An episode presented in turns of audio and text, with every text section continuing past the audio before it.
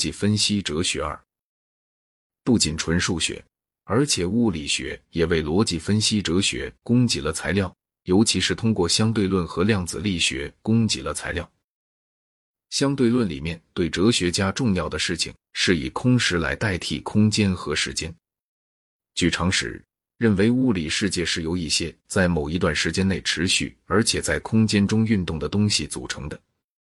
哲学和物理学把东西概念发展成物质实体概念，而把物质实体看成是由一些粒子构成的，每个粒子都非常小，并且都永久存留。爱因斯坦以世速。代替了粒子，各势素和其他各势素之间有一种叫间隔的关系，可以按不同方式把这种关系分解成一个时间因素和一个空间因素。这些不同方式的选择是任意的，其中哪一种方式在理论上也不比其他任何方式更为可取。设在不同的区域内，已知两个势素 A 和 B，那么蛮可能是这种情况。按照一种约定，两者是同时的。按照另一种约定，A 比 B 早；再按照另外一种约定，B 比 A 早，并没有任何物理事实和这些不同的约定相当。从这一切似乎可以推断，世俗应当是物理学的素材，而粒子不是。向来认为的粒子，总得认为是一系列世俗。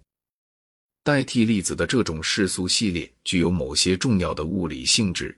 因此，要求我们予以注意，但是它并不比我们可能任意选出的其他任何世俗系列具有更多的实体性。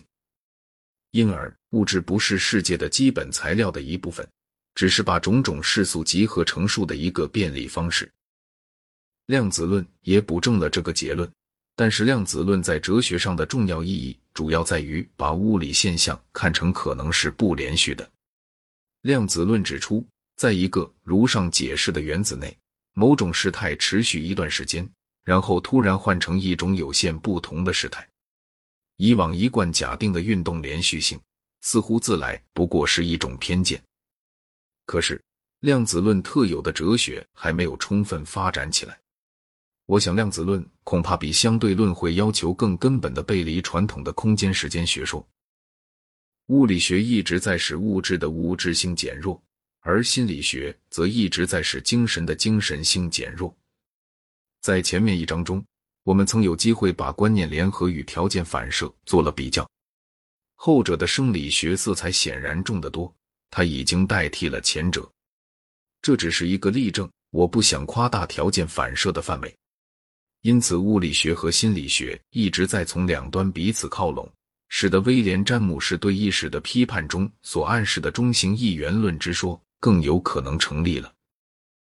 精神与物质的区别是从宗教转到哲学中来的，尽管在过去一段长时间内，这种区别似乎还有确实的理由。我以为精神和物质都仅是给世俗分组的便当方式。我应当承认，有些单独的世俗只属于物质组，但是另外一些世俗属于两种组，因此既是精神的，又是物质的。这个学说使我们对于世界构造的描绘有了重大简化。近代物理学和生理学提出了有助于说明知觉这个古老问题的新事实：假若要有什么可以称作知觉的东西，知觉在某种程度上总要是所知觉的对象的效果，而且知觉假若要可能是关于对象的知识的来源，总要或多或少跟对象相似。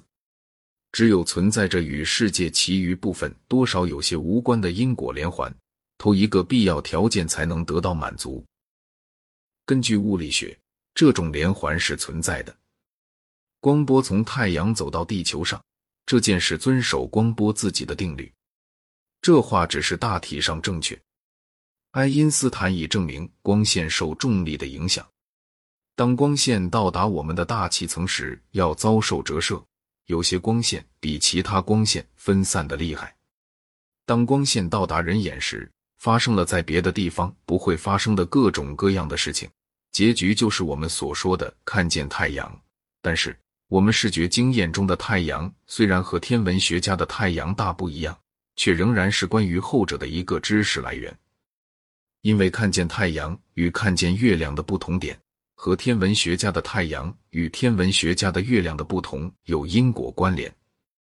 可是，关于物理对象，我们这样所能认识的，不过是某些抽象的结构性质。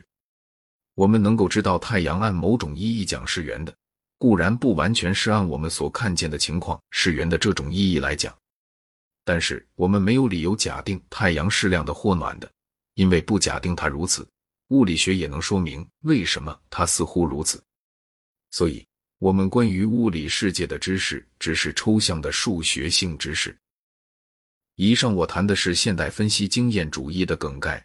这种经验主义与洛克、贝克莱和休谟的经验主义的不同在于，它结合数学，并且发展了一种有力的逻辑技术，从而对某些问题便能得出明确的答案。这种答案与其说有哲学的性质，不如说有科学的性质。现代分析经验主义和体系缔造者们的各派哲学比起来，有利条件是能够一次一个的处理问题，而不必一举就创造关于全宇宙的一整套理论。在这点上，他的方法和科学的方法相似。我毫不怀疑，只要可能有哲学知识，哲学知识非靠这样的方法来探求不可。我也毫不怀疑，借这种方法，许多古来的问题是完全可以解决的。不过，仍旧有一个传统上包括在哲学内的广阔领域，在那里科学方法是不够的。这个领域包括关于价值的种种根本问题，例如，单凭科学不能证明以对人残忍为乐是坏事。凡是能够知道的事，通过科学都能够知道，但是那些理当算是感情问题的事情，却是在科学的范围以外。哲学在其全部历史中一直是由两个不调和的混杂在一起的部分构成的，一方面是关于世界本性的理论，另一方面是关于最佳生活方式的伦理学说或政治学说。这两部分未能充分划分清楚，自来是大量混乱想法的一个根源。从柏拉图到威廉·詹姆士，哲学家们都让自己的关于宇宙构成的见解。受到了希求道德教化的心思的影响，他们自以为知道哪些信念会使人有道德，于是编造了一些往往非常诡辩性的理由，证明这些信念是真的。至于我，我根据道德上的理由和理智上的理由都斥责这类偏见。从道德上讲，一个哲学家除了大公无私的探求真理而外，若利用他的专业能力做其他任何事情。便算是犯了一种辩解罪。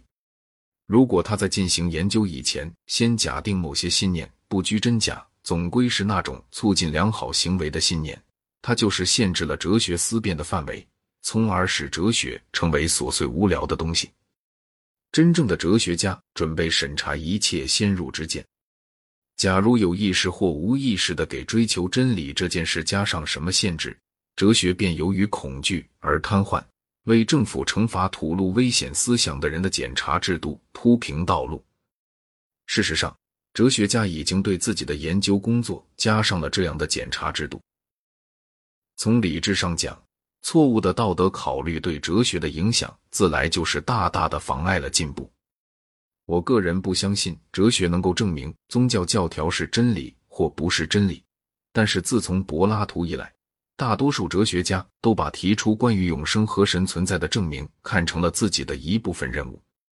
他们指责了前人的证明，圣托马斯否定圣安瑟勒姆的证明，康德否定笛卡尔的证明，但是他们都提出了自己的新证明。为了使自己的证明显得有根据，他们曾不得不曲解逻辑，使数学神秘化，冒称一些根深蒂固的偏见是天赐的直觉。这一切都被那些把逻辑分析当作哲学的主要任务的哲学家否定了。他们坦率地承认，人的理智无法给许多对人类极为重要的问题找出最后的答案，但是他们不肯相信有某种高级的认识方法，使我们能够发现科学和理智所见不到的真理。他们因为否认这一点而得到的报偿是。已发现有许多从前被形而上学迷雾所蒙蔽的问题可以精确的解答，而且是靠除求知欲而外丝毫不牵涉哲学家个人气质的客观方法来解答。拿这样一些问题来说，数是什么？空间和时间是什么？精神是什么？物质又是什么？我并不说我们在此时此地能够给所有这些古来的问题提出确定的答案，但是我确实说已经发现了一个像在科学里那样能够逐步逼近真理的方法，其中每一个新阶段都是由改良以前的阶段产生的，而不是由否定以前的阶段产生的。在混乱纷纭的各种对立的狂热见解当中，少数起协调统一作用的力量中有一个就是科学的实事求是。我所说的科学的实事求是，是指把我们的信念建立在人所可能做到的不带个人色彩、免除地域性及气质性偏见的观察和推论之上的习惯。我隶属的哲学派别一向坚持把这种美德引入哲学，创始了一种能使哲学赋予成果的有力方法。这些乃是此派的主要功绩。在实践这种哲学方法当中所养成的细心求实的习惯。可以推广到人的全部活动范围，结果在凡是有这种习惯存在的地方，都是狂热减弱，而同情与相互了解的能力则随之增强。哲学放弃了一部分武断的浮夸奢求，却仍继续提示启发一种生活方式。